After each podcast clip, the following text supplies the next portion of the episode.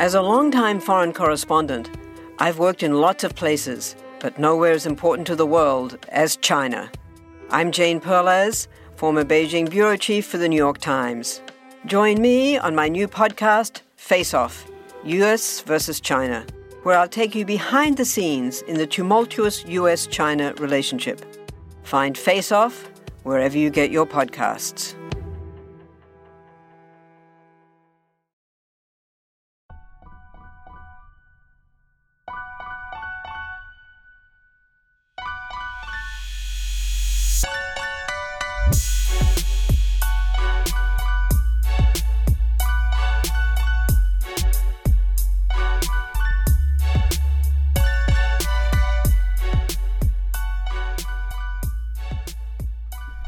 Going on, everyone? Welcome to another episode of Bro History. It's Henry Zamota and Danny Abdeljabbar.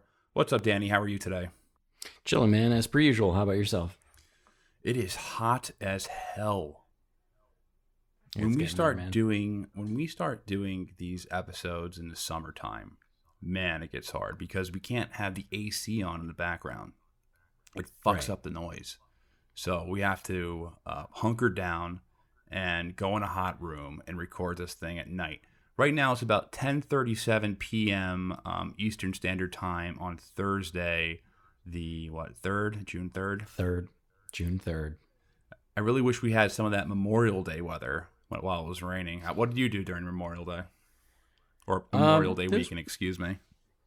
Yeah, it was it was pretty uh pretty chill. Uh, I had a friend of mine's birthday, and then um, and then I uh, I went bowling, which was fun, uh, and uh, that's about it. Very cool. How about you? Super cool. That's really cool. Um, so I was in Boston over Memorial Day weekend, and it was fun. It is the first time I've ever been to Boston in my life, believe it or not. I've I've never been to Boston either. How was it? The weather was terrible. I think the weather was Okay. terrible for pretty much everyone on the East Coast, but I like the city a lot. Mm-hmm. It's it's beautiful. Um, you know, I, I for some reason in my head I always thought Boston was a lot smaller than it than it, than it was. I thought it was just like a little town in my head, uh, but it turns out there's an actual little city there. But I enjoyed it. It's a great Boston? town. Yeah, it's a major U.S. city. I don't know. That's fun. It's funny that you thought it was anything else. Maybe it's because I'm from New York and you know we're used to this like metropolis. Everything is right small here. in comparison. Yeah. Um, but no, I really I really enjoyed Boston. Um, you know, minus the weather. But here's something funny. So, um, you know, I was in a a uh, cafe, and do you ever find yourself in moments where you hear people within an earshot talking about politics or talking All about history, and you want to join in, time. but you know you can't because Mhm. that would be insane. That's right. Mm-hmm. Mm-hmm. Usually this where time? usually you know where I live in in uh, Park Slope, Brooklyn, it's it's pretty you know lame. I'll just put it that way. The Okay. nicest terms, lame, lame. Mhm. Um, but in Boston, I heard these guys talking about. Um, they were liberals. Let's just put it that way. Spoiler alert. Okay. But they were like kind of Democrat liberals, like cla- like I don't say classic liberals. They were like Democrats. And uh, Typical were, liberals, right? yeah, typical liberals. They weren't progressive. Mhm. And I was listening to them, and they were talking about um, this young journalist who was arrested in Belarus, uh, Roman uh, Protasevich.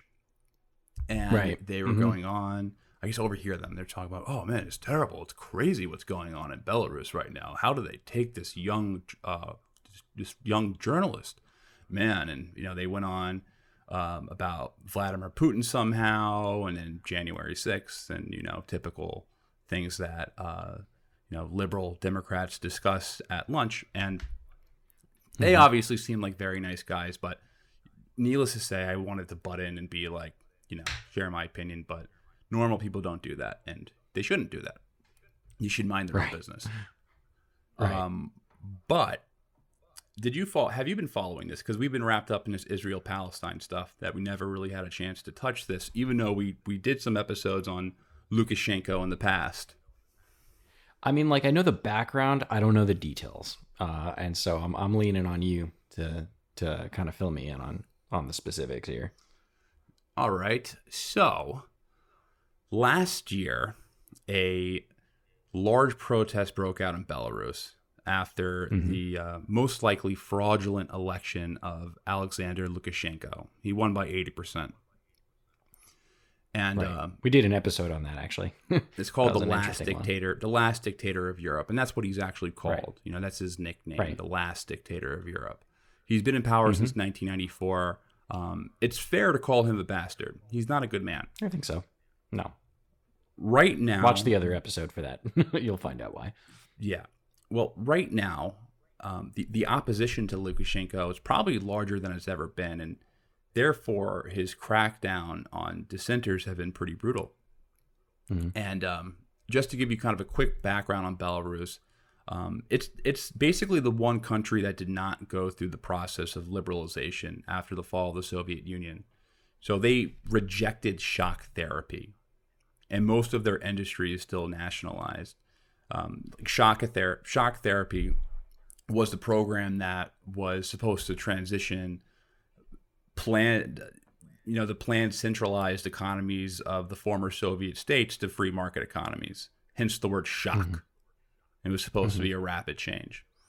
Um, what actually happened though was neoliberalism happened so you know former the former soviet owned industries were just purchased by a handful of oligarchs through government favoritism and cronyism. And um, needless to say, it wasn't very popular. And and Lukashenko was you know one of the few uh, ex-Soviet leaders who uh, you know rejected this. Um, you know he continued to nationalize the major industries of Belarus. And for a long time, n- not so much now, but for a long time, the living standards were better in Belarus than they were in in Ukraine. Um, but back to these protests, there is this Belarusian journalist named Rom- uh, Roman uh, Protasevich. I think I'm pronouncing that correctly. Who was the right. editor of a opposition Telegram channel. So he would use Telegram to organize protests, and you know what Telegram is. It's like it's like WhatsApp app. Yeah, it's it's it's WhatsApp just with like encrypted messaging and and some other features. So you can plan shit on Telegram. Right. Without the government knowing. Is that what. Antifa uses, or or is that what? uh Dude, I think everyone uses Telegram from, you know, Antifa to neo Nazis and everything in between. Okay. Um, but It's, it's it's very very democratic, you know. yeah. All right. well, Anybody who wants to elude the, the isn't it Russian though? Isn't it a Russian app? You know, I don't remember, but um, uh, I I know that the draw to it is that it's encrypted. So, you know, whether it's Russian or not, it's end to end. So only the intended users can actually see any of the messages. Gotcha. Well, I barely know what the word encrypted means, so I'm just not very good with Means with you can't see technology. it. can't means you can't see it if you don't if you don't got the keys, you can't come in. That's what it means. Well, anyways, so uh, Protestovich, this this uh, Belarusian journalist, he was put on a list uh, in Belarus. He was put on a list of um, individuals involved in terrorist activity. So this about this a is the ago- journalist, right? yeah. Do so we he was know put why on a he was? terrorist list in Belarus Do we know why? Um, why he was uh, for organ- in for organizing activity? protests and for organizing riots and being an enemy of the state. I see. Okay, understood. Gotcha. Continue.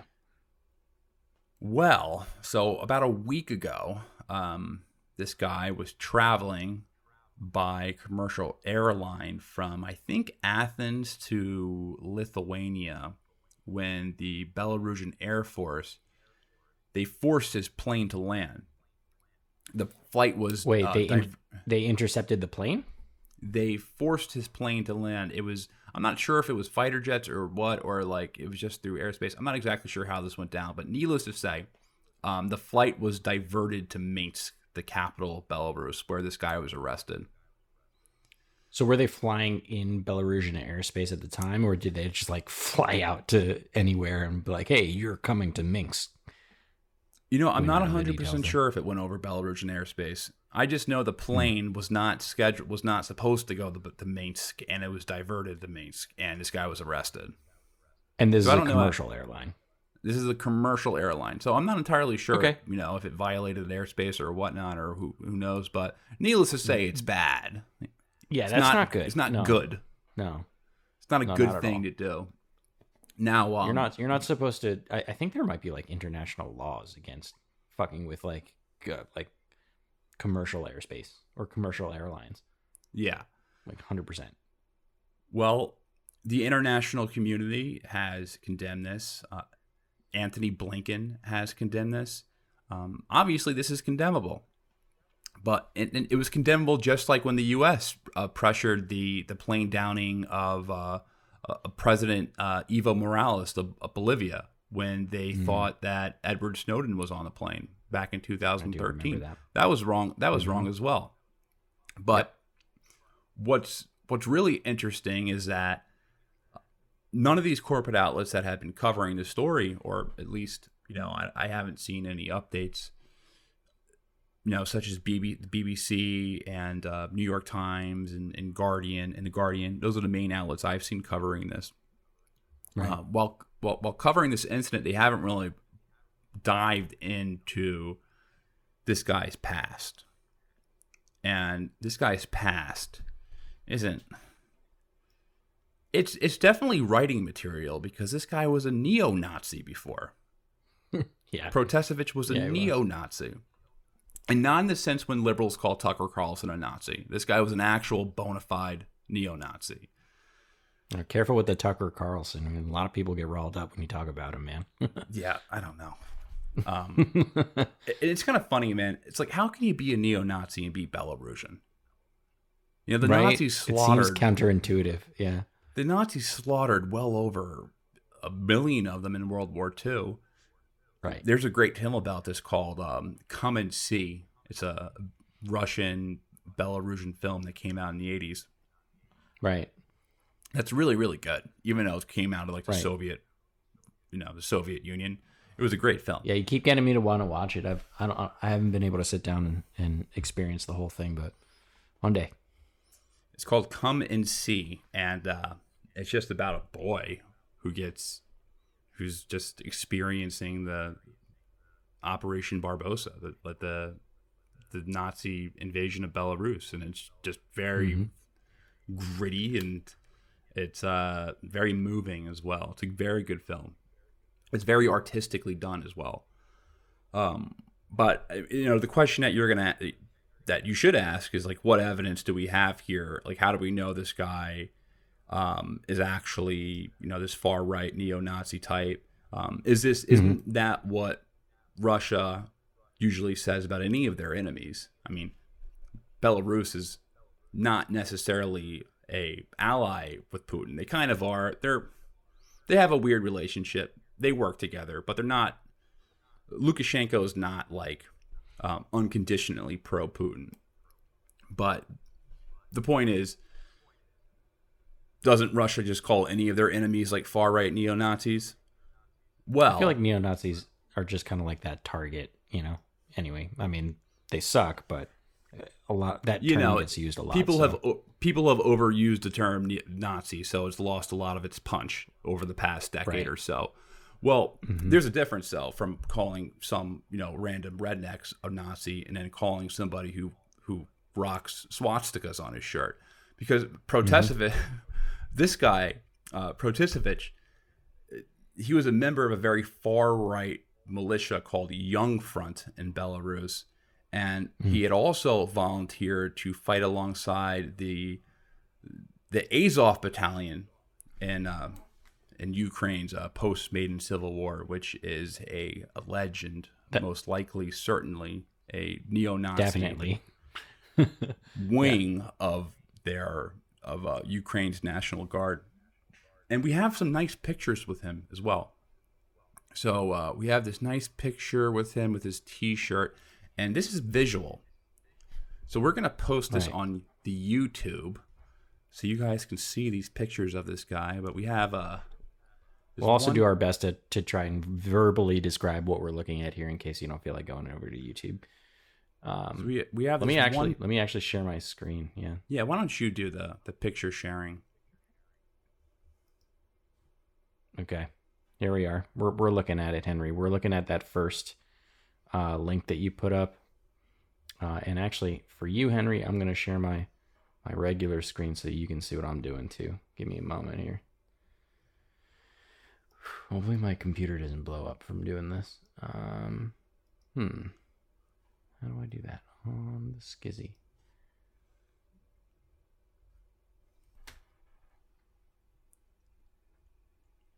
All right. Henry, you should be able to see what I'm doing. Viewers, you should be able to see what I'm doing. Listeners, just pay attention. All right. So tell me what we're looking at here, Henry. We, we've got to hear a tweet.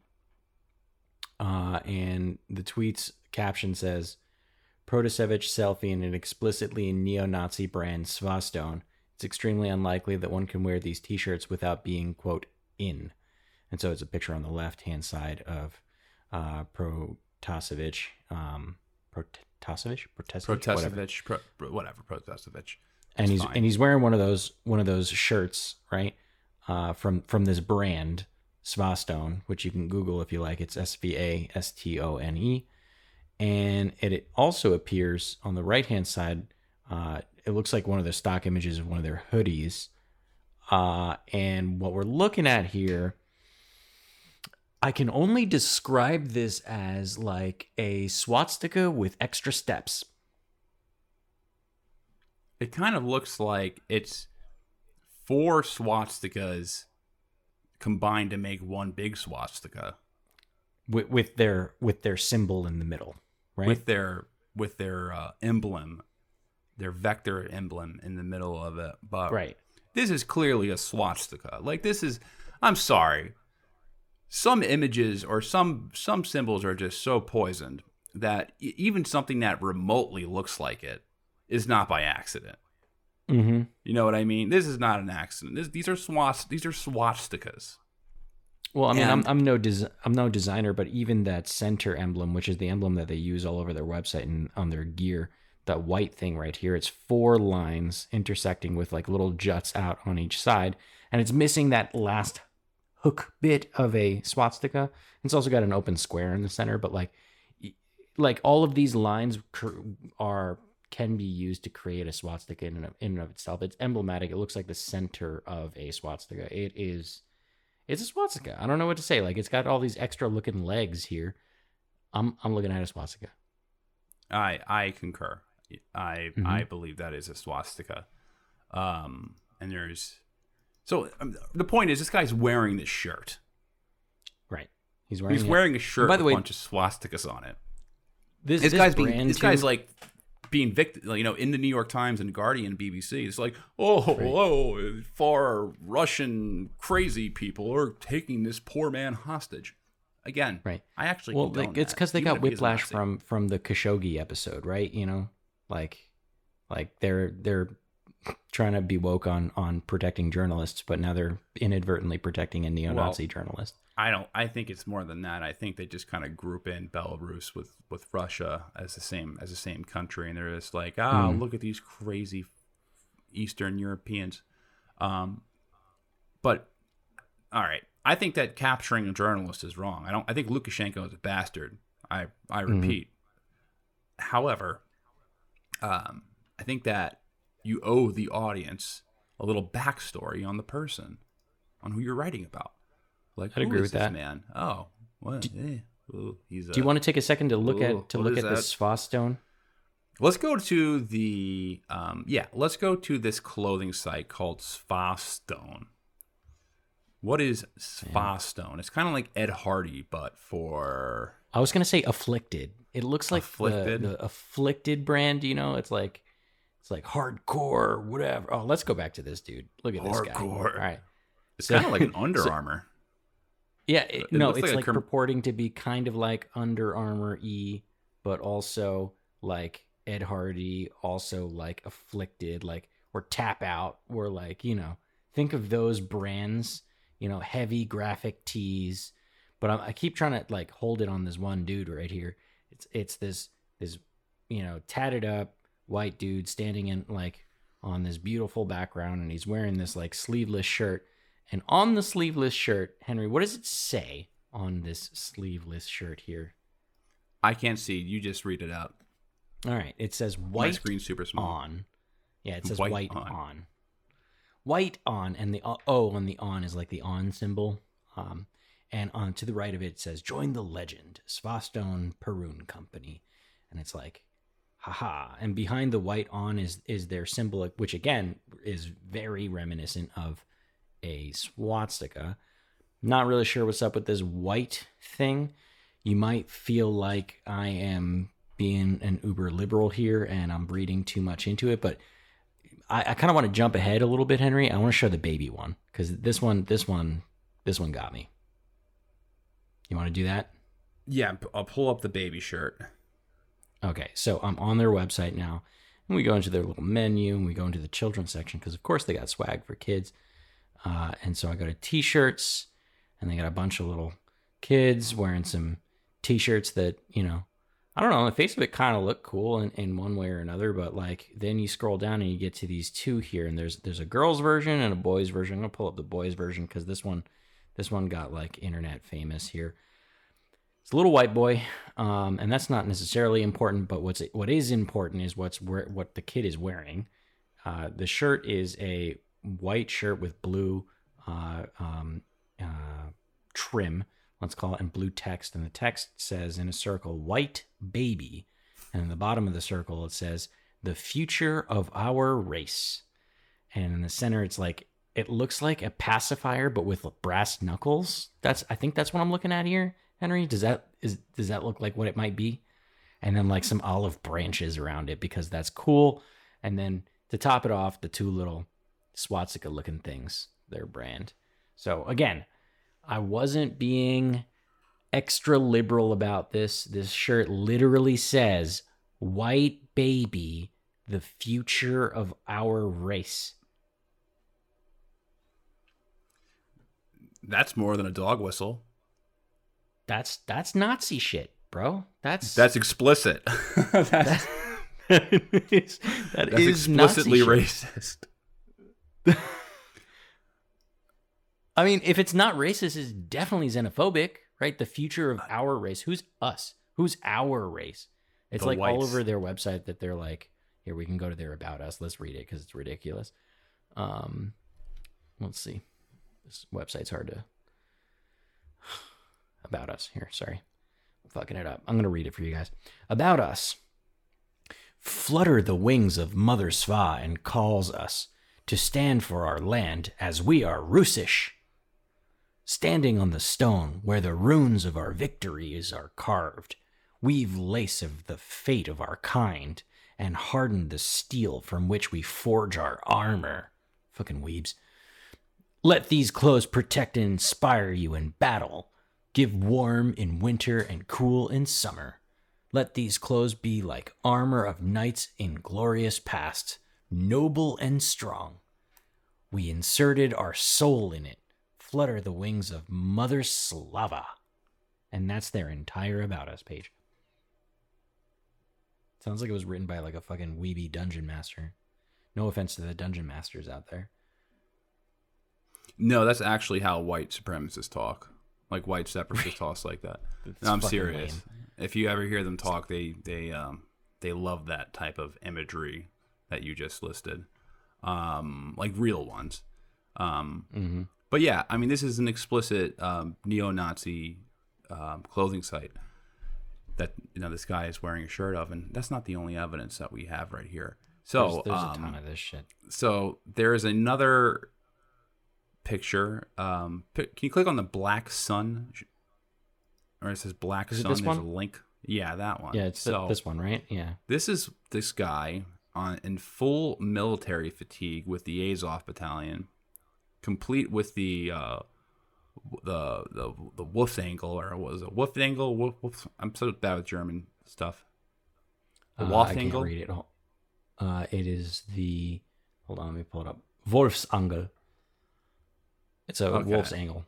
the Mhm. wolf's angle um, that was used on uh, the uh, SS Panzer Division, and um, there That's is- this thing right here. This this black thing right here. It looks like Yeah. like a swastika with a million legs, right? Exactly. And then there is the. All right. I mean, th- there's there's enough pictures. Th- There's a bunch of shit. We know he has the. There's um the, the Azov battalion symbol is the uh Oh, the wolf's angle emblem, emblem. That was it's it's all like you know Nazi imagery, uh, back from the Third Reich. So, okay, so these groups are co-opting Nazi imagery or maybe dog whistling it or in some cases overtly uh, uh, saying it. And this guy who we're all led to, you know, um, sympathize with because he's a journalist and, you know, the Belarusians did again, what what up, happened to him? I you know? think was wrong. I don't. Yeah, think it's totally wrong. You should He- be arrested for being an opposition Right. journalist, an opposition Right. journalist, Right. um, even if you're especially Nazi. in that um, fashion. Which Yeah, is, even if uh, you're a Nazi opposition journalist, as long as you're not doing anything wrong to anybody else, like you know, that's not it's it's not inherently illegal to be a Nazi, you know. But the question is, what's going on here? Why is the media playing softball with neo-Nazi groups? And Right. I suspect the reason why is because these neo-Nazi groups are anti-Russian. That's the main reason why there's there's softball going on. And um, I'm gonna pull this back to an episode that we we did a few weeks back. It was on the origins of the uh, conflict going on between Russian separatists and uh, Ukraine, and uh, in the Donbass region. And we did the origins of the entire of the entire conflict. Uh, you know, pretty much starting from the end of the Cold War on. Um, so we can't really go over the full conflict in this episode. So I reference that episode if you want the, the, the full history The full picture, right? the mm-hmm. full the full picture. But in short, after the fall of the Soviet Union, Ukraine was left with a lot of complex problems. The main one Right. being that the the borders of Ukraine, the present day borders of Ukraine, they don't really represent any type of real nation. It's kind of like an African state or a Middle Eastern state or whatever state that was basically created by European colonists. Um, you know, they're just lines kind of drawn over resources. But instead, the boundaries of the the you know the Ukrainian Soviet Socialist Republic, they were established by Lenin and Stalin. And what they would do, especially Stalin, is that they would uh, export Russian speakers to the Soviet republics, uh, excuse me, Soviet republics in order to quash any type of national sentiment. right. Um, Demographic sim- shifting, basically. to- to Like, simplify m- this- manufacturing it. yeah, to simplify this, you get a modern day situation where in Western Ukraine, um, they generally want to be part of the West, and in Eastern Ukraine, they want a closer relationship with Russia. And fast forward to late 2013, 13, um, Ukrainians were forced to make basically a binary choice between either dependency on the EU or dependency on Russia because Ukraine was going through a horrible economic crisis. So they were trying to figure out who was the best person to, who would be better to bail them out. And their I was going to say partner with economically, but yeah, bailout sounds no, good too. it wasn't partner economically because they would bring down. They're not a player that provides any value within the partnership. They need a bailout. So um, well, there's a shit ton Ukraine's president- that they can exploit. so yeah, um, Ukraine's president at that time, uh, Yano- Yanukovych, Mhm. you know, they he rejected the association agreement with the EU, and he basically tilted towards Russia rather than going to the EU, and um, it ended up sparking mass violent protesting. And you're talking uh, about you- the the Euromaidan, right? yeah. And um, this eventually led to Yanukovych being ousted. And, um, you know, I really have no idea of the tone of the initial protest that gather, gathered in, in Maidan Square. You know, I obviously, am not a journalist. Um, I'm no expert on anything that we speak of, on anything that I talk about on this show. Just to let you guys know, um, I think most of you are aware of of that by now. So I have no idea of the tone of the initial protest that gathered there. Um, you know whether you know how peaceful they were. I'm sure you know there was a lot of people who really did demand and rightfully so uh, demand change because Ukraine's government is corrupt. It's just it's like if you think America is corrupt, just go to look at a country like Ukraine. They're basically just salespeople. Mm-hmm. I mean, you can say the same thing about us as well, but they're more corrupt and they're poor. And that's that's what I guess makes a bigger difference because people really suffer yeah. and have consequences, like really bad right. consequences. Um, but it, what I do know is that any type of uplifting mood, um, they that that the group had or that the protests had, it changed once Ukraine's opposition parties hijacked the movement. So, you know, there's all these different political parties that uh, you know oppose you, you know Yanukovych. Um, I have a hard time pronouncing Yanukovych for some reason. There's a lot of different tough one. I know. Um, but um, you know, so parties like um, the, the main one was the the Ukrainian Democratic Alliance for Reform, and then you have uh, Fatherland, mm-hmm. and then the Right Sector, and uh, most famously Svoboda. Yep. So Svoboda uh, that means freedom in yeah. Ukrainian. Mm-hmm. Well, Which Svoboda is, is especially the... well, Svoboda is especially interesting. Right. They were founded in 1991 as the Social National Party of Ukraine. So Get it? Come again? The the what? The Social National Party of Ukraine. The Social National Party of Ukraine. So mm. social national, national socialist. You mm. get it? It's kind of a mm-hmm. wink, wink. Want to learn how you can make smarter decisions with your money? Well, I've got the podcast for you. I'm Sean Pyles, and I host NerdWallet's Smart Money Podcast. On our show, we help listeners like you make the most of your finances. I sit down with NerdWallet's team of nerds, personal finance experts in credit cards, banking, investing, and more. We answer your real-world money questions and break down the latest personal finance news. The nerds will give you the clarity you need by cutting through the clutter and misinformation in today's world of personal finance. We don't promote get rich quick schemes or hype unrealistic side hustles. Instead, we offer practical knowledge that you can apply in your everyday life. You'll learn about strategies to help you build your wealth, invest wisely, shop for financial products, and plan for major life events. And you'll walk away with the confidence you need to ensure that your money is always working as hard as you are. So turn to the nerds to answer your real world money questions and get insights that can help you make the smartest financial decisions for your life. Listen to NerdWallet's Smart Money Podcast wherever you get your podcasts.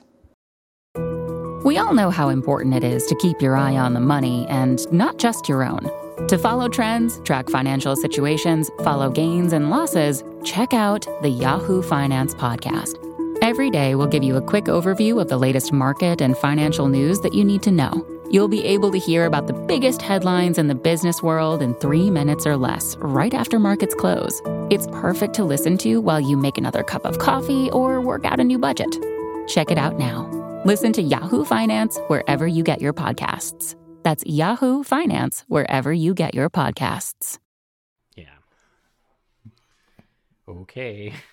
so basically, Svoboda, they idolize uh, Stefan Bandera, who fought with the Nazis during World War II. Um, Hitler actually wanted Bandera to, um, he wanted his group to police Ukraine after the Germans took over and Bandera, Stephen Bandera and his you know his uh, nationalist group, they participated in the Holocaust. They killed a lot of Jews.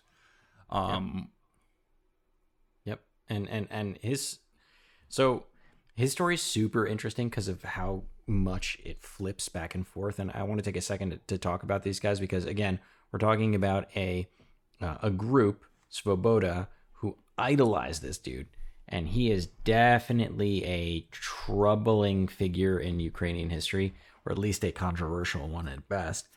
Um, so he he was born 1909. Um, he was a Uh, he, I guess the best way to put it is like he was a uh, like a politician, a Ukrainian politician.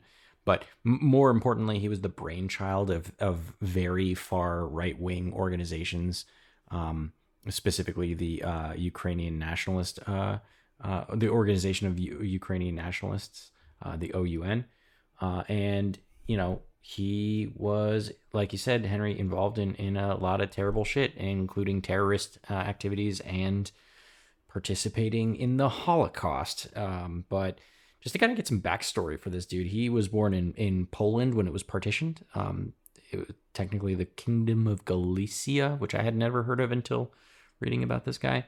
It was at the time it was a part of um, uh, the Austro-Hungarian Empire, uh, and then after World War One, uh, it flipped back to it went to West Ukraine for a bit. Um, those those after- borders they flipped constantly at that Yeah, time they- they- they period. so there was a lot of a lot. hatred. There's a lot of there. There's a lot of hatred in Poland uh, on on Bandera right because Uh, Bandera and this, initially and this was is anti, why it was anti-Polish. Right, and this is why because uh, check this story out. So you know, the place that he lived flopped back and forth between Poland and Ukraine a lot in his life, and during that switch up, he became kind of radicalized. Specifically, there's this one story where uh, he wanted to go to Czechoslovakia to study, like to go to school, and the Polish authorities didn't let him go. Uh, so I guess he got mad and he went somewhere else to school, and then he organized in that school uh, a Ukrainian like ultra nationalist organization. Well, let me cut, And- let me cut you off. Who else Mhm. couldn't study at the school he wanted to? Sir Sir Hitler, m- Yeah. Mr. Mr. Adolf, yeah. hmm So right, this sorry dude, for interrupting you. no, no, no, you're fine. Uh, that's a good that's a good parallel to draw. Uh, so this dude, uh, you know, he he he goes to a different school because he wasn't allowed to go to the one that he wanted to in Czechoslovakia. Uh, so he creates all these ultra, uh, ultra nationalist, um, like pro Ukrainian national uh, organizations, and and they did some fucked up things in the name of Ukrainian nationalism. Um, specific, oh, excuse me, specifically, uh, he and this group were responsible for the assassination of Poland's Minister of the Interior, this dude named Bronislaw Pieracki, and that was in 1934. And uh, yeah, Bandera got in trouble for that. He was actually sentenced to death, um, but they commuted his uh, term to just life in prison um, instead. So he he evaded the axe, um, but he got stuck in prison for life, and this was in 34. Uh, so we're just talking about like rise of Nazism in Germany. So he stuck around in, in jail for a bit, and this is where this is where it gets pretty interesting. So he's in jail for assassinating the interior minister, and then he catches a lucky break, and, and that's in 39 because uh, the Germans and the Soviets both invaded Poland at this time. And this was like the start of World War II. Uh, when they were starting to fight each other, and, and Poland and, and the surrounding areas became like the battleground. Uh, and as a result, they ended up letting him go. Uh, I didn't actually read who specifically, so my apologies for not getting that detail. Um, but he gets out, is the point. Uh, so The rumor. I, I think the Nazis were the ones who let him go. Okay, let's go. I've with read that. this So story. The Nazis I, let him. I maybe I'm getting this wrong, but I've read this story before. I'm pretty sure it was the Nazis who let him go okay, because they let's, knew let's that he was going to be an anti because he would he would be a resource in Ukraine fighting the Soviet Union. That's why they they they banded with him. Well, we'll hold that thought because this is interesting. So let's let's assume that it was the the Nazis for a moment. So the Nazis let him out, right? And then he ends up going to Krakow in Poland, right? But in the German occupied zone of Poland, right? Um, and this is where Bandera starts linking up with a bunch of Nazis, right? This is where he starts like, um, Yeah, obviously, cavort- it was most likely the Nazi. If he immediately starts linking up with them right after he's let out of prison, like the Soviet Right. Union probably would have killed him. yeah. Well, I mean, No, he was in the he's German anti. He's zone, very so- anti-Soviet. It probably would have killed him. Of course, because because he wanted to be, you know, he wanted Ukrainian independence from the Soviet Union. So obviously Yeah. he was diametrically opposed to the Soviet Union, and in particular the types of And Nazis also, that he and also, linked- I don't want to cut. I don't, sorry, I don't want to. No, I you're- you're fine. A little more color. Um, Go ahead. th- there have been Ukrainian uh, groups fighting the Soviet Union for a while since 1919. Mhm. like the Free Cossacks. way before. Yeah, exactly. Exactly. So uh, Soviet the Soviets nothing new, were right. allergic to those to those groups. They would have killed Right. him. Right. So it had it had So to be. that was the only place he could go to stay alive. Yeah. basically. Um, okay, so he, he's he's in Poland still. He's in Krakow in German control. Links up with some Nazis, and then the Nazis in particular that he was hooking up with uh, were ones that were kind of like okay with Ukrainian independence. At the very least, they were okay with it because they thought it was like a use, like you said, a useful tool to fight off the the um, the Soviets in in Ukraine. And who knows it better than the people that live there, right? Um, so you skip forward a little bit, uh, you know, in I think it was 41, uh, when the Nazis invaded the Soviet Union, um, the Soviets actually start pulling back. They start retreating. Uh, and Bandera and his buddies, they think, oh shit, here's our chance, right? We can get, you know, Ukrainian independence now with these Nazis' help. Uh, oh, uh, by the way, I have to point this out. Um, th- at this point, there were two OUN groups, so the um, the ultra nationalist Ukrainian groups. Uh, there was the OUN M, which was supported by a political figure named uh, Melenik, uh, and OUN B for Bandera, that was supported obviously by Bandera. And it's just pretty well known that the Bandera group was known to be the more radical of the two groups. But go figure, you know, Bandera was their leader. Th- This dude assassinated a, a Polish minister of interior. Like, yeah, he's, of course, he's going to be the crazy one. So Bandera, uh, so it was back to the Nazi story. Uh, the Bandera, um, uh, along with his group, the OUNB, they they put together this um, this thing called the Proclamation of Ukrainian Statehood, which was kind of like a declaration of independence, if you will, but also Bandera pledged loyalty to Hitler at the same time. Uh, so there was that part, you know, pretty overtly, you know, Nazi alignment there. But the ironic part about all this is that a couple days later, after after the Germans take over, uh, they end up the Gestapo. They sent the Gestapo on them. They sent the Gestapo to round up Bandera and the rest of the OUNB leadership, and they either killed him, killed them, or they sent them to concentration camps. And Bandera actually ended up in Sachsenhausen, the concentration camp. So the dudes that he was linking up with to get help to do Ukrainian uh, um, independence ended up not like like turning on him and throwing him again in a prison, um, in in a concentration in a concentration camp no less. And this is after, by the way, I've skipped so many details. This is after he did terrible, fucked up things, you know, uh, uh, you know, to Jewish people, to you know, Poles, to you name it. Like he massacred people during that time in, in you know alongside the Nazis. Um, so but but there's still more twists to this story, which is crazy. So uh spoiler alert, the Nazi invasion didn't go very well in the Soviet Union. Um it didn't go very well for the Nazis at least. And so they start pulling back the Nazis. Uh and they ended up releasing Bandera again from the concentration camp uh, and a bunch of other OUN folks because they thought it would be useful uh, again in fighting off the Soviet advance. And because, you know, they, you know, I guess the, the idea was that Bandera should hate the Soviets more than they hate the people who just put them in concentration camps, I guess. Which is weird. That part doesn't make a ton You know of what sense. Bandera sounds like? He sounds like a like a, an equivalent to Al Qaeda, Yeah, totally. like an 100%. American Al Qaeda, like how like the Nazis, Like a Ukrainian you know, Al Qaeda. U.S. yeah. will conveniently use Islamists to fight wars. They- Right. You know that they don't want to. But then they'll turn around and bomb the shit out of them with a drone. Yeah, it, it- yeah, that's what that's Same what idea. just kind of like cannon fodder that is just being Yes. used for 100%. political aims. That is that is exactly what was happening here, right?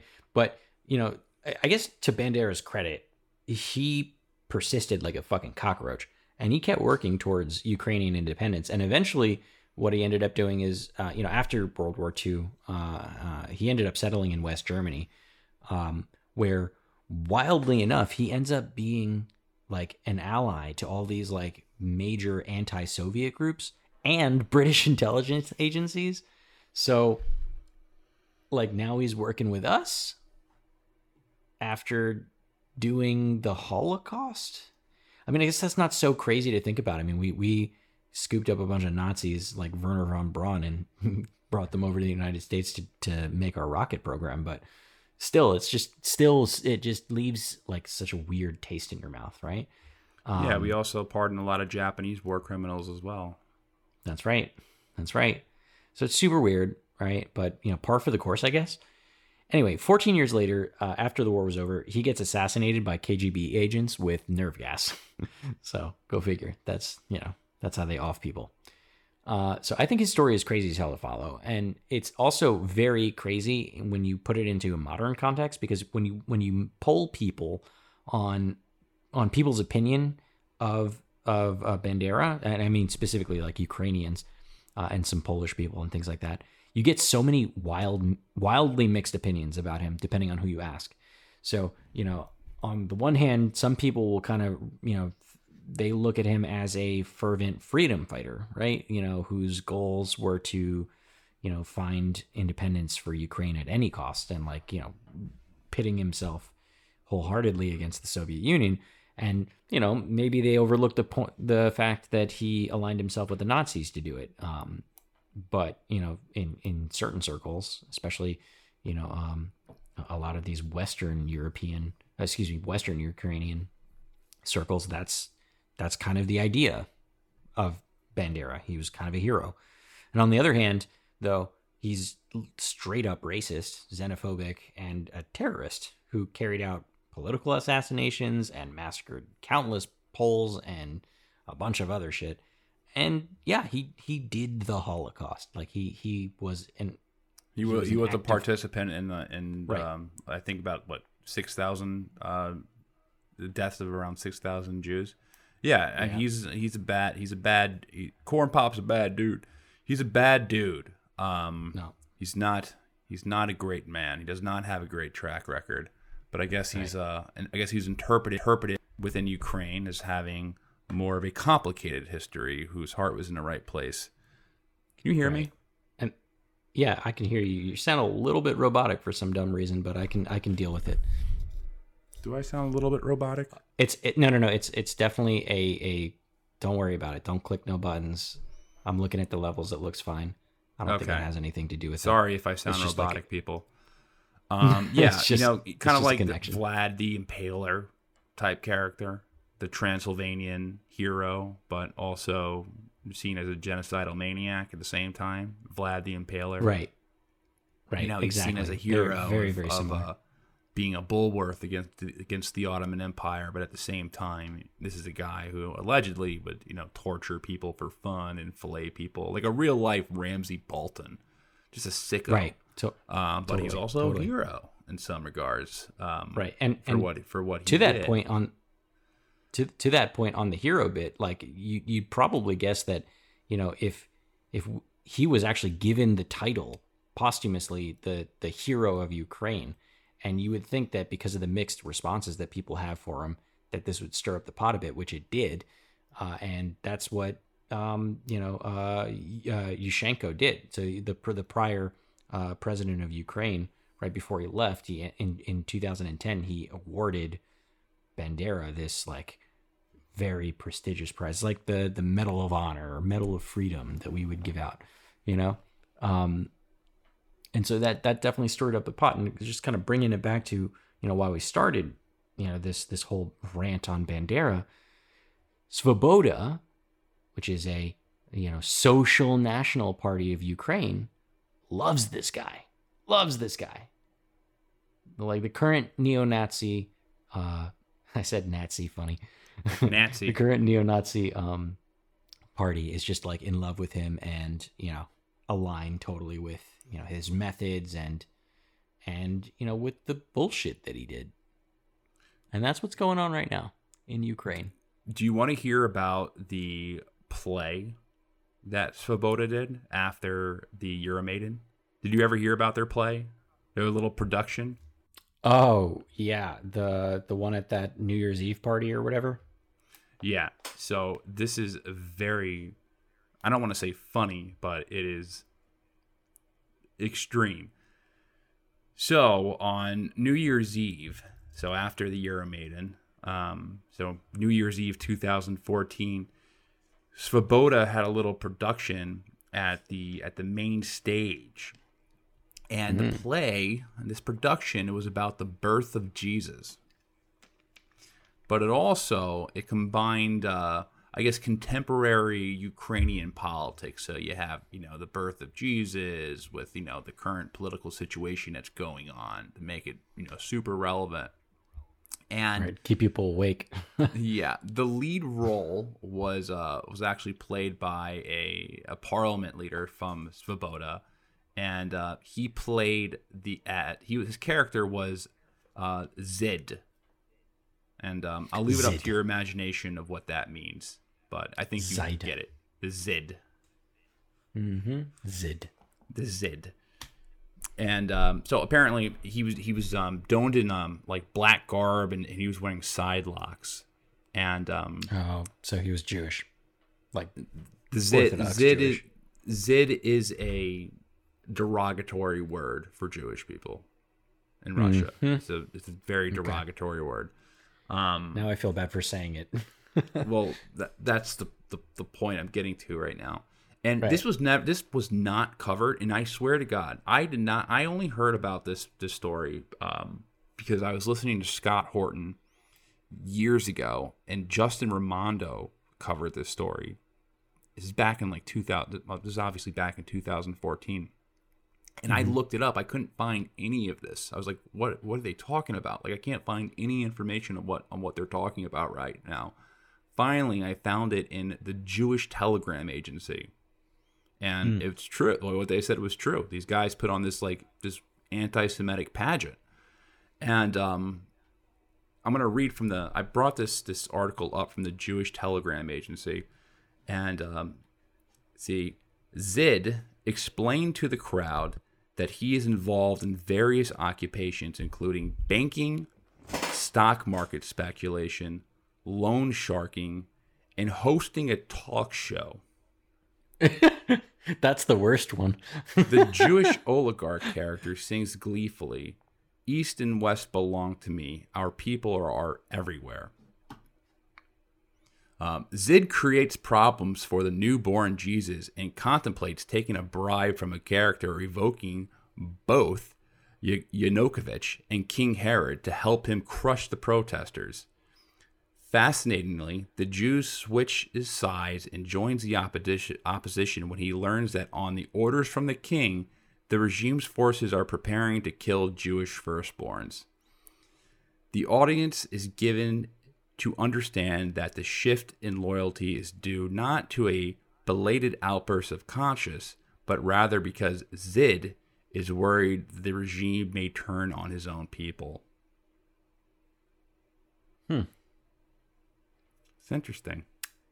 Yeah, so that's that's and what's- totally not a neo-Nazi play, right? It's a it's it's a neo-Nazi play, and what what's really interesting about this, um, it's a, it's just shocking because imagine if something like that happened in the U.S. in or like a- 2014, no less, right? Like Even yeah. in 2014, This wasn't like 20, 2021 Yeah, this- now the world would explode. But I mean, even in 2014, it seems like so long Yeah, I mean, ago. we're not when talking things about, like, were less 50 years ago. politically correct. yeah. I mean, that ob- that obviously would be, you know, that would be maybe that humor can get, you can get away with that humor maybe in like three different shows, and that's South Park, South Park, Chappelle Family Show. Guy, and Always Sunny in Philadelphia. They seem to have a pass on how offensive they can be. Um, Yeah. but obvi- I mean, that it's it's clearly yeah, I don't want to use the word pro- problematic because that the but um, it's not good. Um, but the the reality was for the first time since 1933 Hitler lovers entered a European government. And yeah, this was only a coalition government, but the Nazis, the actual Nazis in Germany, were also part of a coalition government that had, you know, other members of that government they thought that could, you know, tame them or contain them. And, and you know, they needed them to eventually fight the Soviet Union. And, you know, it's kind of the same mentality that happened or the same thing that went on in 2014 in Ukraine, you know, where these uh, other political parties, they um, joined forces with these really far right, kind of scary fascist parties you know, because they wanted a bulwark against the Russians, which is it. you're creating a monster. You're creating a Frankenstein monster when you deal with these groups. And um, you know, I want to talk about these um because you know we were talking about we let off talking about the Azov battalion and and um, I'm going to take a moment to actually talk about these these these uh, volunteer battalions in Ukraine because you know as I mentioned before ordinary Ukrainians taking up arms to fight is nothing new. You know, we were talked about the free so the Cossacks um, who fought mm-hmm. against the Soviet Union. Um, Ukrainian paramilitary groups fought against Poland, Germany, and the Soviet Union all throughout the mid 20th century. Um, after, so going back to 2014, after Crimea voted to join the Russian Federation, you know, when, when Russia annexed the Crimean Peninsula, and fighting broke out in the Donbass region in, in April of 2014. Ukraine's armed forces were awful. They were terrible. They were mm-hmm. useless. They stood by and watched everything go down. That's right. They didn't mm-hmm. do anything. And um, they were so bad that Poroshenko had to outsource the nation's defense to volunteers. And the people who volunteer for these wars and this goes for the people who volunteer for basically any of these wars, including the wars in the Middle East, like in Syria, um, in Yemen, and and Soviet Union. Um, I mean, not Soviet Union. Excuse me. In Afghanistan. Um, it's a collection. Soviets, right. It's it's a collection of the world's biggest losers who join these groups. Um, and I found this article from on the national interest from Alexander Clapp. And it's about these he went there and he was talking he was writing about his experience interviewing different different people in these groups and these different uh people who travel abroad to fight with people in Azov because again um you know going back to this to this young journalist, uh, Roman uh, Protasevich, he was a volunteer. You know, he's not Ukrainian, he's Belarusian. So he traveled to Ukraine to uh, join the Azov battalion. Um, but let me pull this baby up. So he goes on, he writes about how, you know, there were Chechens who were fighting there. Um, and, you know, the some of the Ukrainians were ultra nationalist um, but you know, there was a lot of different people who were joining these volunteer. It wasn't um, uh, totally exclusive to, to, those types. There was a lot of people around the world who were joining these volunteer armies because this volunteer army grew to like fifteen thousand or so in about two months.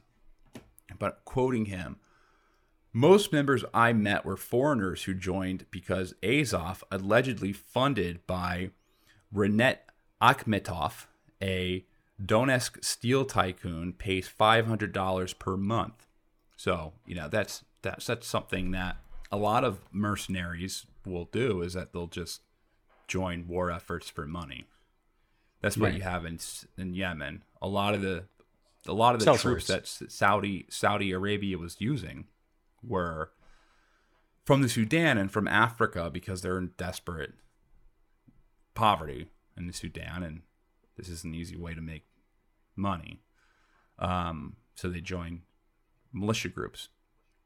Um, but I mean, I'm not surprised to hear that is an incentive to join, um, you know, paramilitary groups in Ukraine. Um, but going back, if there is a shared sense of mission among the volunteers, it may be best described as anti-Putinism. Almost every volunteer I have met this winter at the Donetsk front don't ask front bears a personal grudge against him. So, um, I mean, I guess that, that's pretty self-explanatory.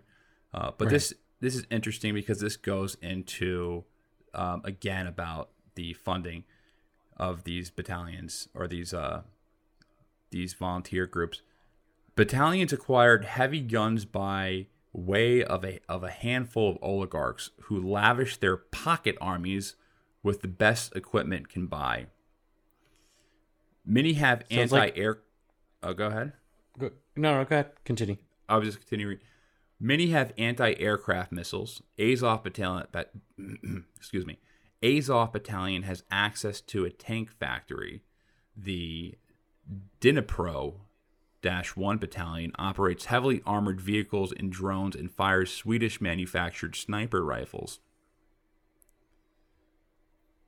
So basically, this is like the the Ukrainian Golden Company, right? Like it's just financed by you know some oligarchs who you know basically want want to swing the uh, outcome of a battle in, in their direction, so they heavily outfit them, right? Yeah, they're they're Ukrainian oligarchs who are who want to have closer ties with with Western countries rather than Russia, who are who are funding it, who are basically bankrolling these groups. Right. Because those that, are the primary financiers. Because there's a lot of um, I forget the name. Uh, yeah, Akhmetov. He is the um, man. He's one of the richest people in the world. Akhmetov. He's like, gotta be like in the top 100. He's a bill. He's a multi multi billionaire. A lot. I mean, a hmm. lot of these after the On Soviet the Unions fell. We, I mean, we talk. We, we always talk about this, but after the Soviet Union fell, there there was a select few people in you know in Ukraine and Russia who made billions and billions of dollars just through cronyism. That's right. Steel that's tycoon, meaning he owns the steel. He owns steel industry. Like that's what happened. Right. Like these people just bought industries, not companies. They the entire industry. national industry. yeah.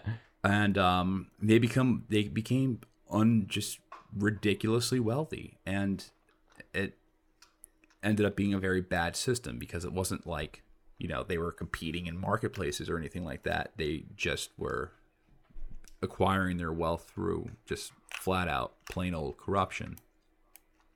And that's why, you know, the the and I just want to be clear before we go anymore.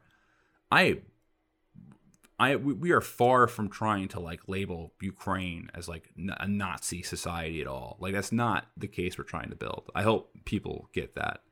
Um that's not Yeah, I think it's important it's to- I think it's totally important to make that distinction. It's just I, I think what's important about bringing up this Nazi element is to to show how I don't know how nuanced this situation is, right? I think Stepan Bandera is a really good microcosm example for what's going on. It's like on the one hand, you know, there are people who rightfully want freedom and self-determination and, you know, uh, like to, to be their own thing. on the other hand, there's some troubling elements and aspects of it. You know, it's like, how far are you willing to go to get what you want? You know, uh, and you know there's there's definite parallels you know what do they say history uh, uh, rhymes it doesn't repeat so you know the fact that you know the ukrainians have to rely on ultra nationalist neo-nazi groups to you know defend themselves from russia again uh, is it sounds like the same story over and over again well, the lesson that I'm I, I I completely understand that and I think that's a good point to make. The the lesson that I'm the main lesson I'm gathering from this story is that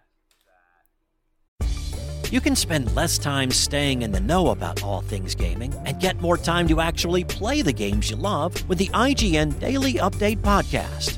All you need is a few minutes to hear the latest from IGN on the world of video games, movies, and television with news, previews, and reviews. You'll hear everything from Comic Con coverage to the huge Diablo 4 launch.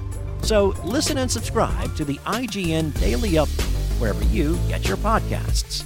That's the IGN Daily Update, wherever you get your podcasts. The West will work with anyone to achieve a desired outcome, desired political outcome in a different region. Including, yeah. so I'm putting this more in the boat as like working with crazy is like just crazy jihadists to overthrow government. Like that's that, right. that's the lens that I'm looking at this in. You know, we'll work with Islamists to throw over to overthrow a secular dictator, and we're going to work with Nazis as well to overthrow, you know, a guy who is more in line with with Russia than we want him to be. Because Lukashenko Or wasn't how- even, oh, excuse me, um, Yanukovych was not even like super pro Russia. Like he was just not totally anti Russia. A lot of almost all of Ukraine's leaders, you know, none of them were after the Soviet Union fell, none of Ukraine's presidents, none of them were like outright like pro Putin guys. They all were just kind of like, you know, they were kind of pragmatic where they knew they had to deal with him. They knew that they had to work with Putin. Kuchma was probably the most. Uh, I mean, here's the thing about Yanukovych is that Putin directly helped with his election in 2004. And That's right. the election was pretty fraudulent, you know, like Mm-hmm. it wasn't, it was a pretty kind of bogus election. The election, the last election though he won in 2010 was real. Like it was, like it was, there was enough observers and stuff like that to kind of conclude that there was no fraud. And it was like by a pretty close margin too. It wasn't like, you know, Wasn't like Assad's last. it wasn't like Assad's last victory winning by 95. Yeah. Was it 95%? 95, 94 or something like was that. it ninety five percent? It wasn't like one of those. Um, but um, where was I in this article? Because there's a a uh, a fulfilling point that I found in here that I want to make sure I get to. Um, so this guy goes on. I've met former drill instructors from Israel and Western Europe assisting in battalion training camps. Uh, right sector occupies a unique place among the battalions and right sector is kind of is is like the you know the political wing uh, that Azov battalion operates in. Um, its origins were neither wholly territorial nor ideological, but a blend of the two. A series of nationalist organizations and armed groups, Trident, the Ukrainian National Assembly, the Patriots of Ukraine, coalesced during Maidan protest. The group is rumored to have been funded by the Kremlin in its earliest days, but its most prominent financier today is a Jewish industrialist named Igor Kolomoisky. Many Ukrainians call Right Sector his personal army. Through Kolomoisky himself denies any connection to the organization. Wait, stop right there because I'm I'm a little confused because this is crazy. Or if if I've read this correctly, this ultra right neo-Nazi group has been previously funded by the Kremlin, the Russian side, right? And then later by a Jewish industrialist, Yeah, just a But- Jewish and yeah. but they're a neo-Nazi group. Well, listen, man. Um, apparently, I mean, I, I looked at, I read Max Blumen, Blumenthal stuff, and you know, the Gray Zone and other people have reported that Israel has covertly armed and funded um, these these groups in Ukraine. But I mean, Israel does the same thing with a lot of Islamist groups that hate. You know, Well, I mean, we- that don't we like that up Jewish in our- people either. It's the government, We- but no, I don't know Yeah. the the personal. I don't know the. Um, I mean, that's not the state of Israel right there. That's just some oligarch. I don't know what his motivation is, but um, fair to enough. fund this, but it's probably more so for. And he also de- he also denies any connection to the organization too. So Yeah. it's like all alle- alleged, but still kind of an interesting twist.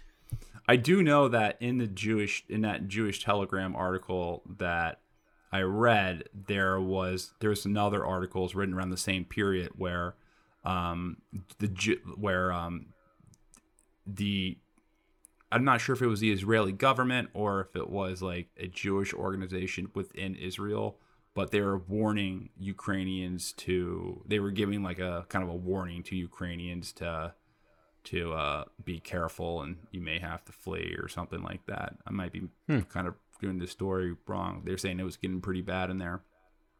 Um, there's a lot of anti-Semitism brewing up there, but you know I don't know the full story on this um, or the uh, complete uh, motivation for funding and arming these groups. I can, you know, I, I kind of have a grasp of like the grand kind of nation to nation stuff, but the personal profit stuff, uh, that's a whole different ball That game of murky. research that Yeah. needs that that would need to go into to, know what deal and what you know who's benefiting from you know of of, of uh, who's benefiting benefiting from you know, Ukraine joining the EU or severing ties from Russia and, and this and that and that. I mean, it's research that's possible to do. It's just research that takes a lot of time and you know, it's, it's, it's actually a lot scarier research to do, to be completely honest, because you know, Jeffrey Epstein obviously didn't commit suicide.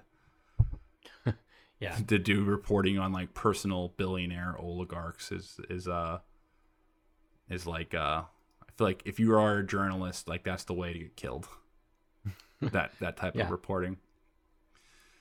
Uh, but nevertheless, um, I I digress. Um, so let's see, where the hell was I? Uh, Oh yeah, you're I talking met about with right- classically right fascist as is con- as so I met I met were classically fascist as as is commonly supposed. They often spoke scornfully of Nazism, were open to non-white and foreigners joining the organization. So he this guy is saying that, and who was reporting there, he's saying the guys that he met in the right sector, so the military wing, didn't like Hitler, didn't really, you know, like Nazism, and they were fine with with non-whites joining the army because remember that jihadists were joining this battle. I don't know if I mentioned that earlier, but jihadists Right.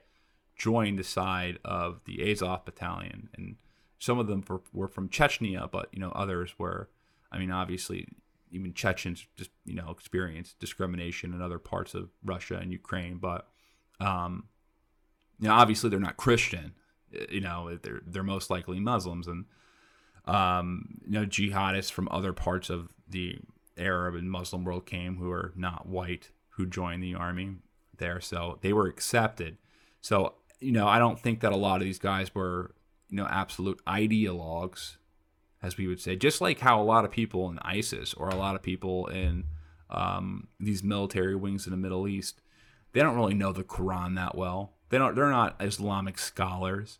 You know, they're there just fighting for fight for fuck. You know, they're fighting for fuck's sake. Um, again, For a lot of them $500 is a month, I. I use the word a collection of the world's biggest losers. In a lot of cases, that's really true. It's a collection of a lot of people who don't have anything. You know, I was have anything to watching lose, this is, show, yeah. and, and this is this is sad, and I don't like making this kind of like it's gonna probably be a mean comparison, but I'm gonna make it anyway because I kind of think it is a- in the same ballpark. I was watching this show called 90 Day Fiance. Do you ever watch that? Oh, you ever I heard of that? Love that show. Love So- that show. this guy um did you watch this season with the really loud mouth brazilian girl Yeah. Anyone who goes against the queen must die. yeah Uh, what was her name? Ah, my girlfriend's gonna be so mad that I forgot her name already.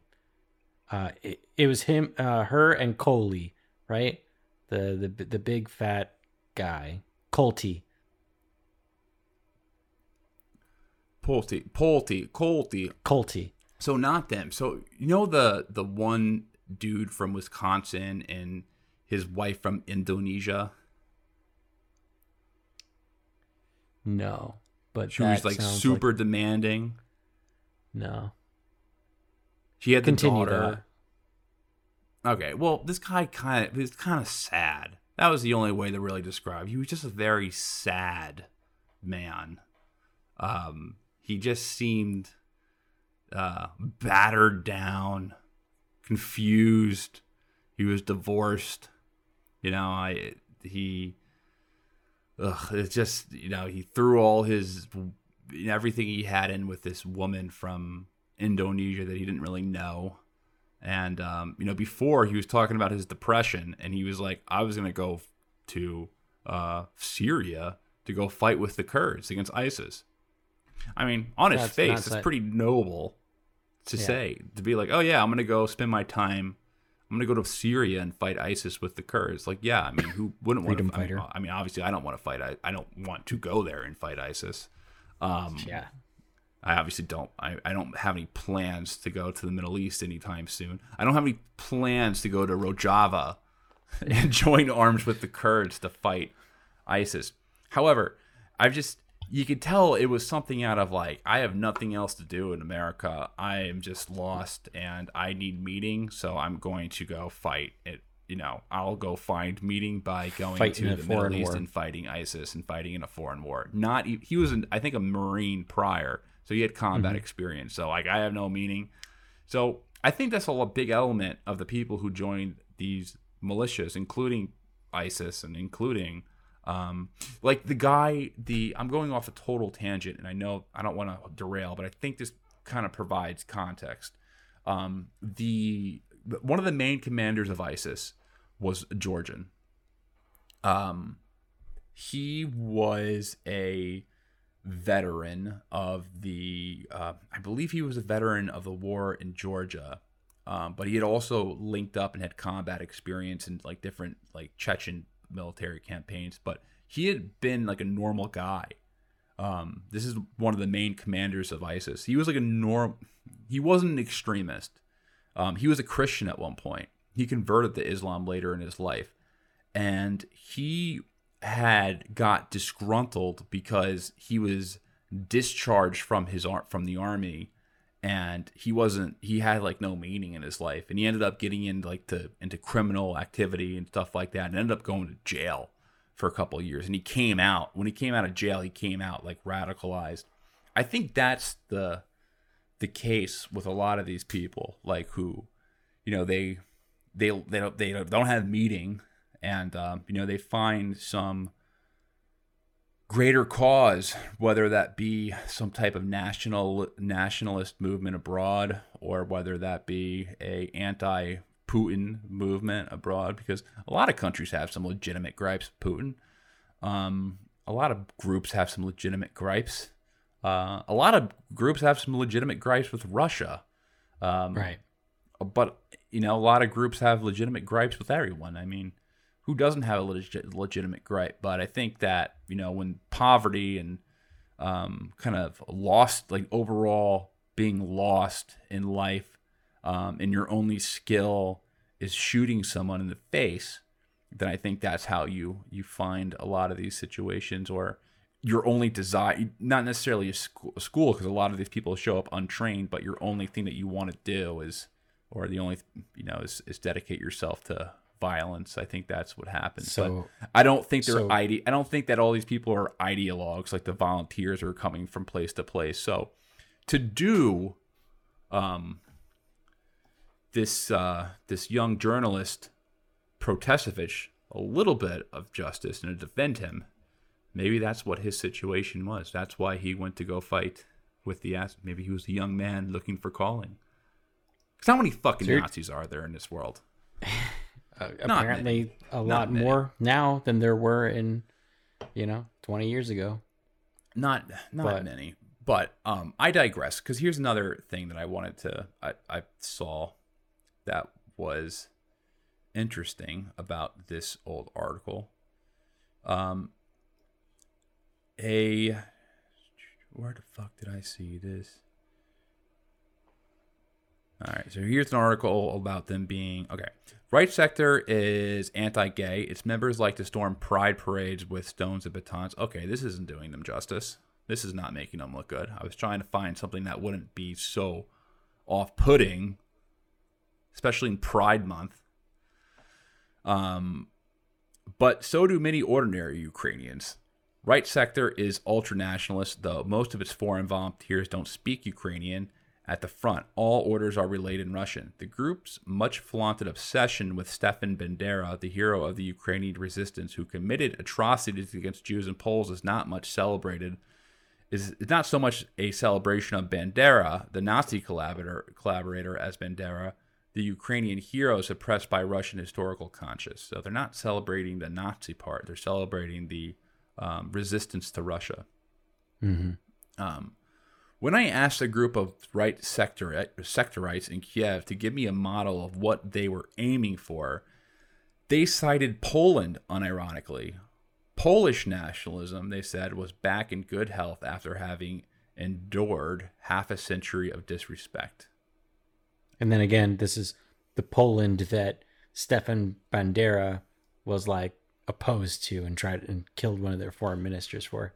And they're Well- like, "Oh yeah, we want to do what Poland's doing." Well, I mean, it makes sense because Poland is kind of a you know they're not like a typical uh, they're not France. Let's just put it that way, or they're not Belgium. They're a little more uh, right wing there.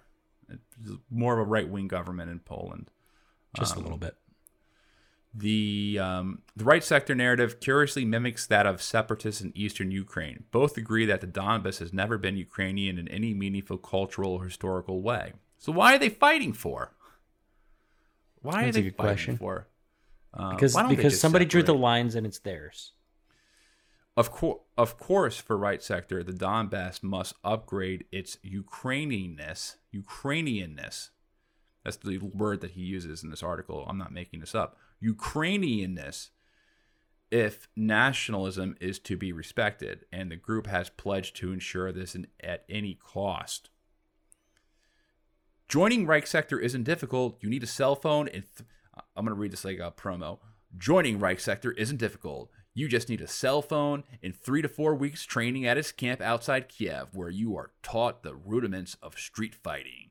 Right Sector chartered buses run there daily. right, join Right Sector. Um, imagine if someone just really wanted to ruin our lives and just start taking stuff out of context. It would be very easy. Yeah, it's like, Um, oh, uh, I was I was listening to an episode of this really great podcast called Bro History, and they told me that all I needed is a cell phone and three to four weeks off, and I could join a I'm a neo-Nazi group in Ukraine. yeah, don't do that. Um, please don't do that. um, traveling through Ukraine, you could be forgiven for believing that Right Sector is not actually a paramilitary group despised by the state. Its members march in party fatigues around Central. Okay, this article is just going into how much they're separated. Um, how much more do you think? Do I, I, I think we at the point, right? Yeah, totally. I think you should move on to the other the other article that you found that was uh, interesting because actually when Okay. I when I read that you wanted to bring this up, I was pretty surprised actually.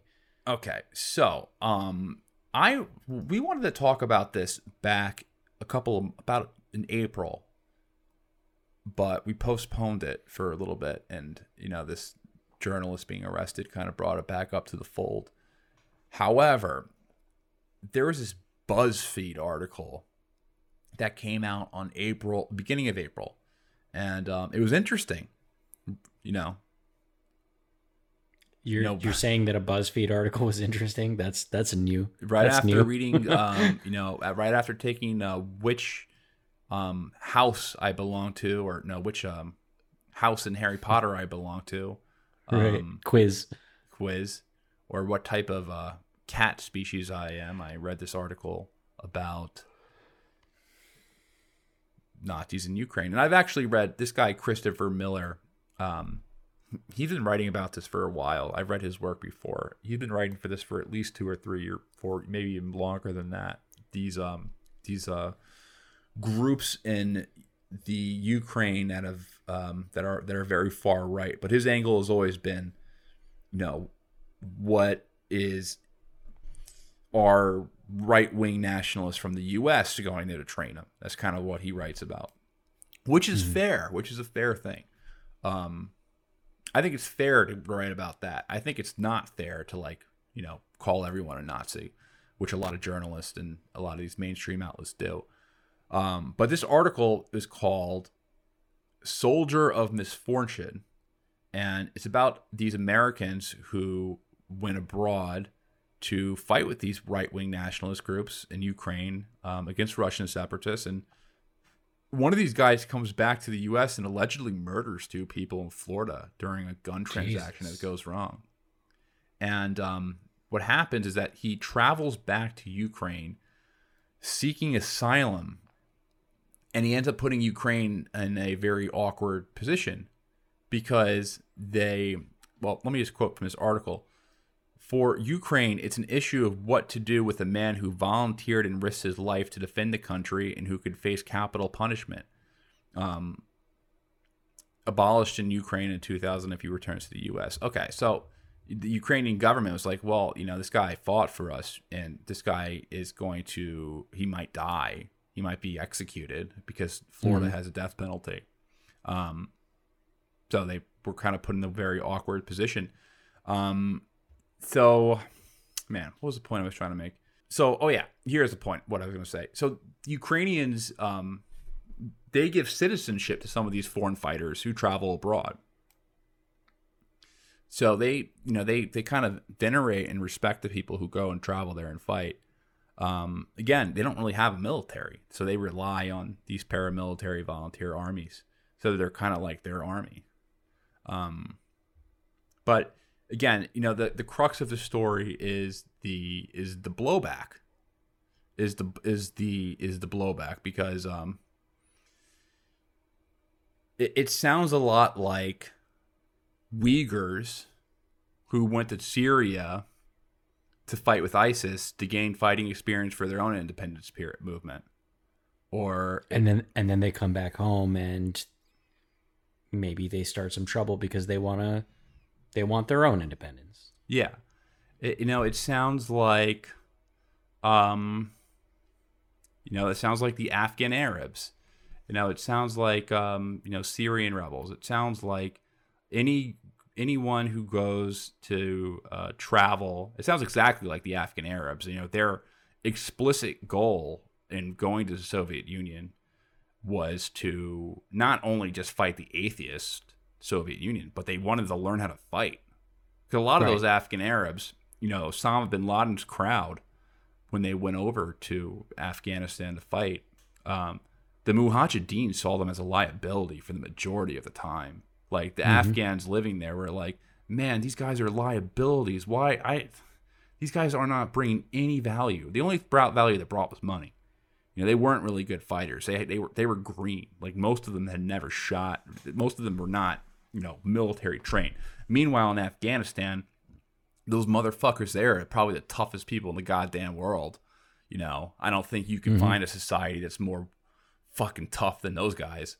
Um, so it's a big, it's a, it's a big difference. But you know, that's this this story about this murder isn't the only story. There was that guy who was um, apparently he was going to kill a bunch of Democratic politicians, including Beto O'Rourke Really? who had tr- who had traveled to Ukraine to fight with these groups, and um, you know he you know the the FBI caught him in time, so he didn't have you know he obviously didn't go through with his plan, but you know his plan and this guy this was the He guy was thinking about it. he was he was he was planning it. He was he was planning on on killing a bunch of uh, Democratic politicians, but it's but you know that it was it's, it was thwarted. Um, but you know the major question that I you know will want to ask you know before I uh, pass out from heat exhaustion because it's probably about 95 degrees and 12:06 a.m. Why is the U.S. giving $100 million of military aid every year to a country that has officially absorbed this very radical wing of society into their own national guard? Like, what what is the point here? And right now, the Atlantic Council is pressuring the Biden administration to increase the military aid to $500 million a year. I saw an article um, from the Atlantic Council that was written like 2000. Uh, must have been written in like been like 2017 or 18. It was a while back, and it was like why the U.S. shouldn't deem, um, you know, Azov Battalion as a terrorist organization. And I was like, you know, these guys are are these guys have fucking Nazi paraph- paraphernalia on their damn uniforms. Like they're just showing it. Like how can you? This is this is again. Some symbols are just so poisoned that if you're trying to make any type of outward impression to the world, then you're failing with that. Um, That's that's also that's also just to just to belabor that point there, Henry. It's one thing to be a Nazi and to wear Nazi symbols and to like, you know, be a Nazi by idealism. It's another thing entirely to be a Nazi who is in a paramilitary group that is actively engaging in conflict and is actively acquiring military experience in a war zone. Oh. That's fucking scary. It is, and just and just to go back, um, you know, the, the blow blowback is a real thing. It's not blowback is not you know a made up term that uh, the, I mean, libertarians mostly use it, but blowback is something that's used by the CIA. And blowback is when you are working with a radical group, and they and they cross you and they attack you, and um, or the you know the the fruits of you working with them causes harm to you. Um, but yeah, that Here's here's my question because you asked a really good question. You said you said, why are we giving hundreds of millions of dollars in, in aid to Ukraine if they're, you know, if they've officially absorbed Nazis into their uh, Nazi paramilitary groups into their national garden? I guess my question is, you know, and this is something to explore and to to do some research on. But where is that hundred million dollars going to? Because you know, devil's advocate here. What if the money is literally going so that we they don't have to rely on neo-fascist paramilitary groups and so that they can improve their own internal military but again it, it's kind of hard to separate the two at this point as you point out right you know uh, the the just like the euromaidan um, uh, protests got co-opted by these uh, ultra nationalist right-wing groups so so does a lot of the military in this so they're almost like part and parcel with one another. It's it's very much like how you know the there might have been quote moderate rebels in Syria, but at some point, not anymore, right? Uh, I guess my question is like, where's where's the money actually going to? Hey, listen, man, I don't understand where these moderate rebels came from. President Doctor Assad, excuse me, you call him Doctor Assad. Um, President Doctor Assad. He won by 95%. You know, how, what, who would, re- how could there be a rebellion against a guy who wins 95%? 95%. I, I, I think I, I don't know. Ask the Belarusian dictator, I mean, president. 95%. I think that is clear cut. This guy is just the most popular uh, president ever. Um, I forget the reasoning. I, I know a lot of people didn't vote. I think a lot of people didn't have the uh, weren't eligible to vote for this election, but you know because like you know the con- the parts of the country that were anti-Assad are basically like not there anymore, like Idlib. yeah. Um. So that uh, doesn't exist. Or a lot of people who left the country are not, mm-hmm. you know, who may have not liked him. So a lot of people who live there are Assad people, like they're Assad people who are Assad supporters, but you know, obviously 95% is just uh it's just a silly number. It's just silly, but hey, his his father used to win by like 90 like I think one election he won by 100%, like every single vote. I mean, that Oh yeah, I got like 116% of the vote, no big deal. 116% of the vote. Um, people from other countries were voting for me. All right. Well, there's one thing we'd be um, you know, remiss to not talk about this. We may be saying goodbye to our very good friend. And um, it's a very sad day because he's been around for, man, it seems like most of my adult, almost all of my adult life. Yeah. And um, this man is named uh, Benjamin Netanyahu. And, um, you know, he seems like he may be on his way out as prime minister of Israel. Um, we're recording this at 12:11 a.m. on Friday morning at this point, and um, you know we just want to have a tribute to um, Benjamin Netanyahu and all the wonderful things and great things that he's said over the years as Prime Minister of Israel, and uh, we want to send him off in his uh, in his uh, you know blaze of glory. So Benjamin Netanyahu, you know we uh, we made this for you. What I'm about to say may surprise you, coming from the Prime Minister of Israel. But I categorically state there is no question whatsoever that Saddam is seeking and is working and is advancing towards the development of nuclear weapons. No question whatsoever. The three principles of winning the war on terror are the three W's winning, winning, and winning. The first victory in Afghanistan makes a second victory in Iraq that much easier. Uh, and therefore, I think the choice of Iraq is a good choice. It's the right choice. Hitler didn't want to uh, exterminate the Jews at the time. He wanted to expel the Jews. And Haj Amin al-Husseini went to Hitler and said, if you expel them, they'll all come here. So what should I do with them? He asked. He said, burn them. In the case of Iran's nuclear plans to build a bomb. This bomb has to be filled with enough enriched uranium. And Iran has to go through three stages. And by next spring, at most, by next summer, at current enrichment rates, they will have finished the medium enrichment and move on to the final stage. From there, it's only a few months, possibly a few weeks, before they get enough enriched uranium for the first bomb. They're very close. They're six months away from being about 90% of having the enriched uranium for an atom bomb. I think that you have to place that red line before them now, uh, before it's, uh, it's too late. Now we're warned that within five years, North Korea could have an arsenal of 100 nuclear bombs.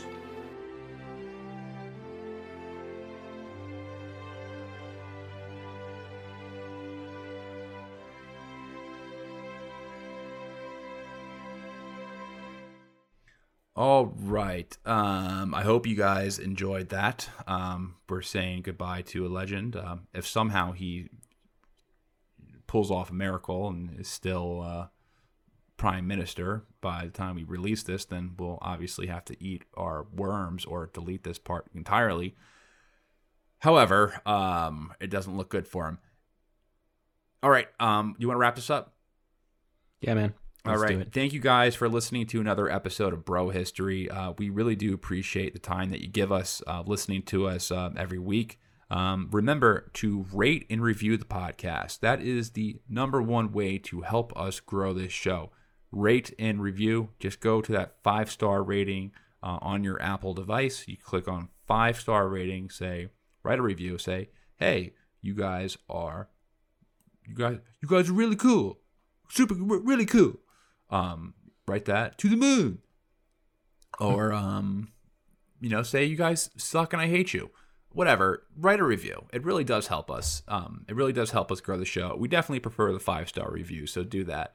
Um, another way is that you can join our Patreon. Our Patreon is available uh, for a dollar a month, and um, yeah, you get a bunch of extra episodes, early releases, and you get access to our Slack account, which is a very good time. Um, Slack account is where we do our communications, so where we talk about stuff. It's not Telegram, so I'm not sure if it's encrypted or not, but who cares? Definitely not encrypted. We're not plotting anything on there, but we are having fun conversations. So uh, join the Patreon, uh, rate and review the podcast, and um, anything else that we need to add. Oh yeah, we do have a YouTube channel as well. We never really talk about it, but you know, it's kind of like our second priority here uh, with the audio podcast. We do need to get more of that. We're going to be posting the video part of this on YouTube. So um, if you haven't, subscribe to our YouTube channel and all that stuff, like videos and whatever YouTubers say. Uh, anything else? Nope, you, you stole the part about the YouTube that I wanted to say, but we're good. all right. Um, enjoy the rest of your day. This should be out on Sunday. So uh, have a wonderful day. Um, until next time.